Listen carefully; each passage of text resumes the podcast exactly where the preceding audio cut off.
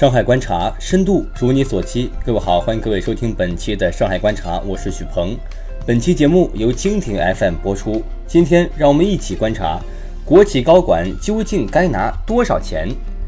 相比干不好拿高薪，这还可以通过监督、考核、公开等各种办法解决。干得好拿得少，这是个更要命的问题。劳动节前研究下收入比较应景。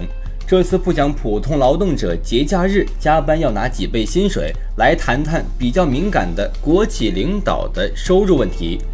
按照近日人民社新闻发言人的官方说法，自中央管理企业负责人薪酬制度改革实施以来。企业负责人的基本年薪目前已经按照有关薪酬审核部门核定的标准发放。人社部将督促有关部门抓紧核定负责人的绩效年薪，而且按要求在本单位和企业官方网站等公开渠道向社会披露。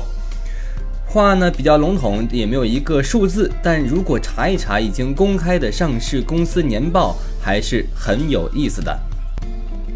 降薪。第一个明显变化是降薪。新华视点向记者梳理了二十四家上市公司的年报中高管收入变化，董事、监事、高管等企业高层二零一五年的薪酬总额为二点二三亿元，较二零一四年减少了一千七百万元。其中，中国神华总裁韩建国的年薪从二零一四年的一百二十三点八四万。下降到去年的七十三点一万，两大石油企业中石化总裁李春光薪酬由九十七点二九万下降至五十二点五万元，降幅为百分之四十六。中国石油总裁汪东进薪酬从一百一十三点七万元下降至七十三点四万元，他的降幅达到了百分之三十五点四四。另一个降幅薪酬较大的行业是银行业，已经公布的年报，中国银行、工商银行、建设银行和交通银行的高管年薪也均有下降，有的甚至超过了百分之五十的降幅。一眼望去，除了少数企业仍在顶峰涨薪之外，去年受宏观影响效益下降较大的行业降薪最为明显。这符合中央管理企业负责人薪酬制度改革方案中收入与企业效益挂钩的原因，而且还有一部分央企上市公司领导被降薪的原因，则是因为其同时兼任了行政任命的集团领导，而按照规定在上市公司取酬则会大幅下降。比如云南铜业的董事长武建强在上市公司的取酬为零。应该说，不只是央企降薪，地方国有企业也出现了类似情况。像粤高速的年度报酬总额由年前的六百二十九点三二万元下降为去年的五百五十六点三九万元，下降百分之十一点六。降薪呢是与大环境相关，但另一隐含的因素不能忽视，那就是去年改革方案中强烈的限薪意图。根据方案，中央管理负责人的薪酬由原本是基本年薪和绩效年薪两部分，调整为由基本年薪、绩效年薪、任期激励和收入三部分构成。看起来变化不大，但按照时任人社部部长伊卫民的解释，国企负责人基本年薪是岗职工平均工资的两倍，基本是年金按月发放；绩效收入要根据考核情况发放。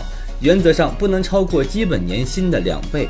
任期激励是指三年一个任期，在任期考核基础上，按照不同系数确定发放标准，但不能超过基本年薪和绩效工资的百分之三十。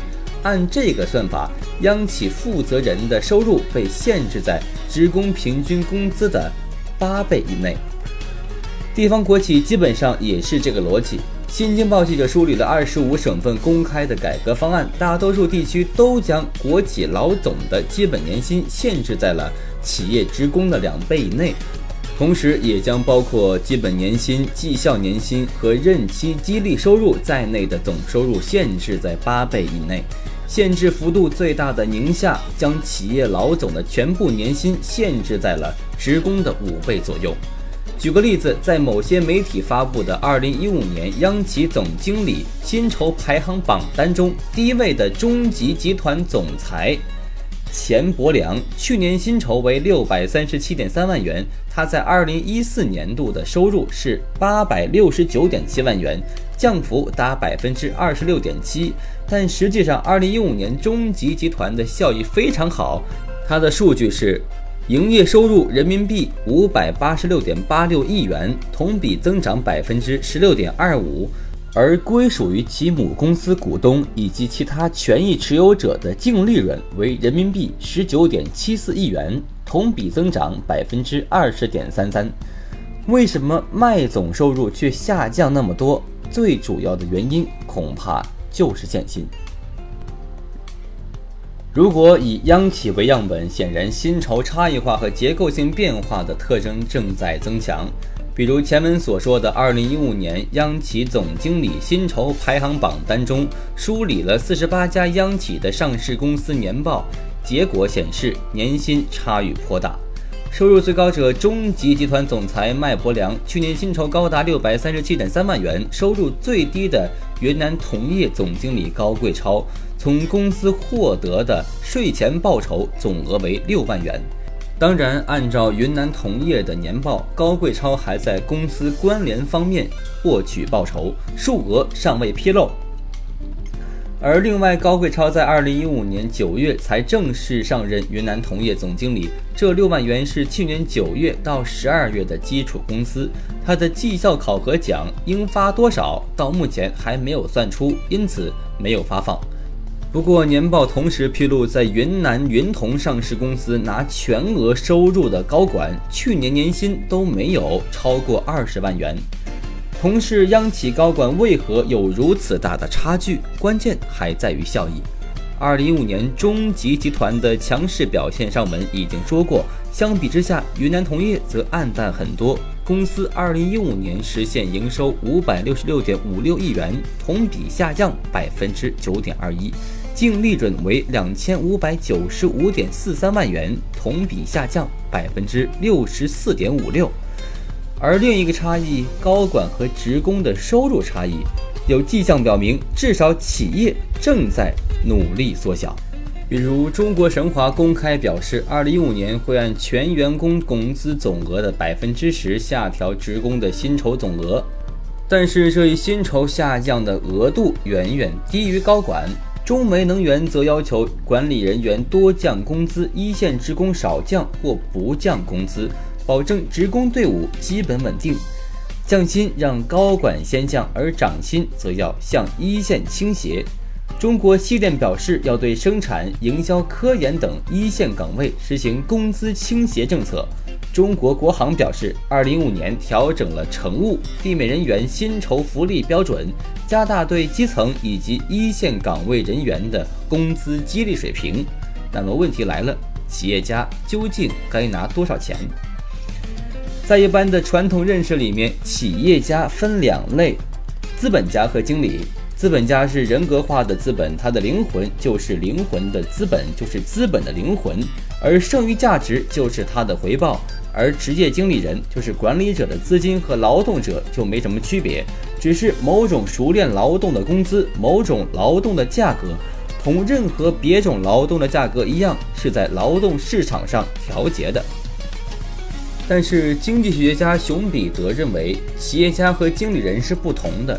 只有能够破坏性创新的管理者才配叫企业家，与拥不拥有资本无关。企业家不以具体的生产手段做贡献，而是用创新为企业带来超额收入，利润就是他们的回报。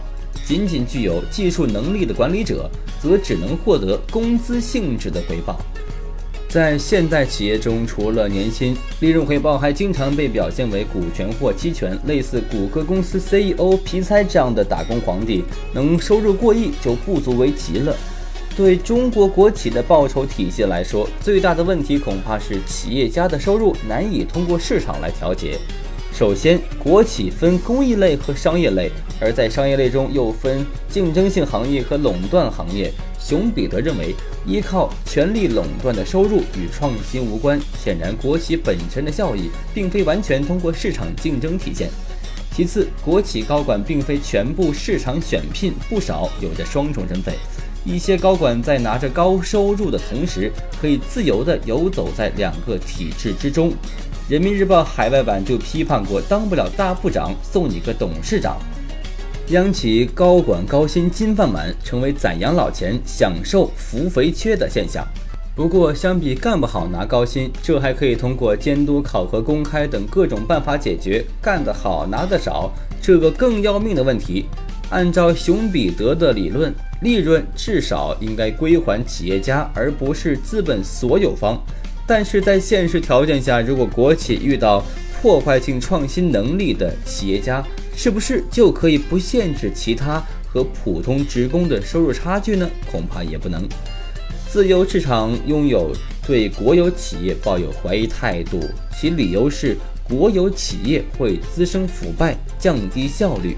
但中国有国有企业的发展说明，通过提供有耐心的资本、基本的基础设施以及实物设备，国有部门对经济的影响可以是积极的，甚至会帮助孵化新的私营产业。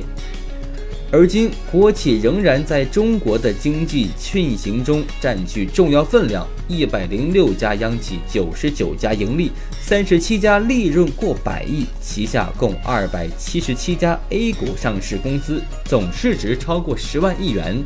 企业家的收入不仅影响自身，也影响市场。限薪只是国企改革相对容易完成的第一步。公司治理结构能否完善，国企效率能否提高，这些更加核心的命题，则需要更复杂的操作和更明确的改革设计。上海观察深度如你所期。以上就是本期节目全部内容，我是许鹏，我们下期再会。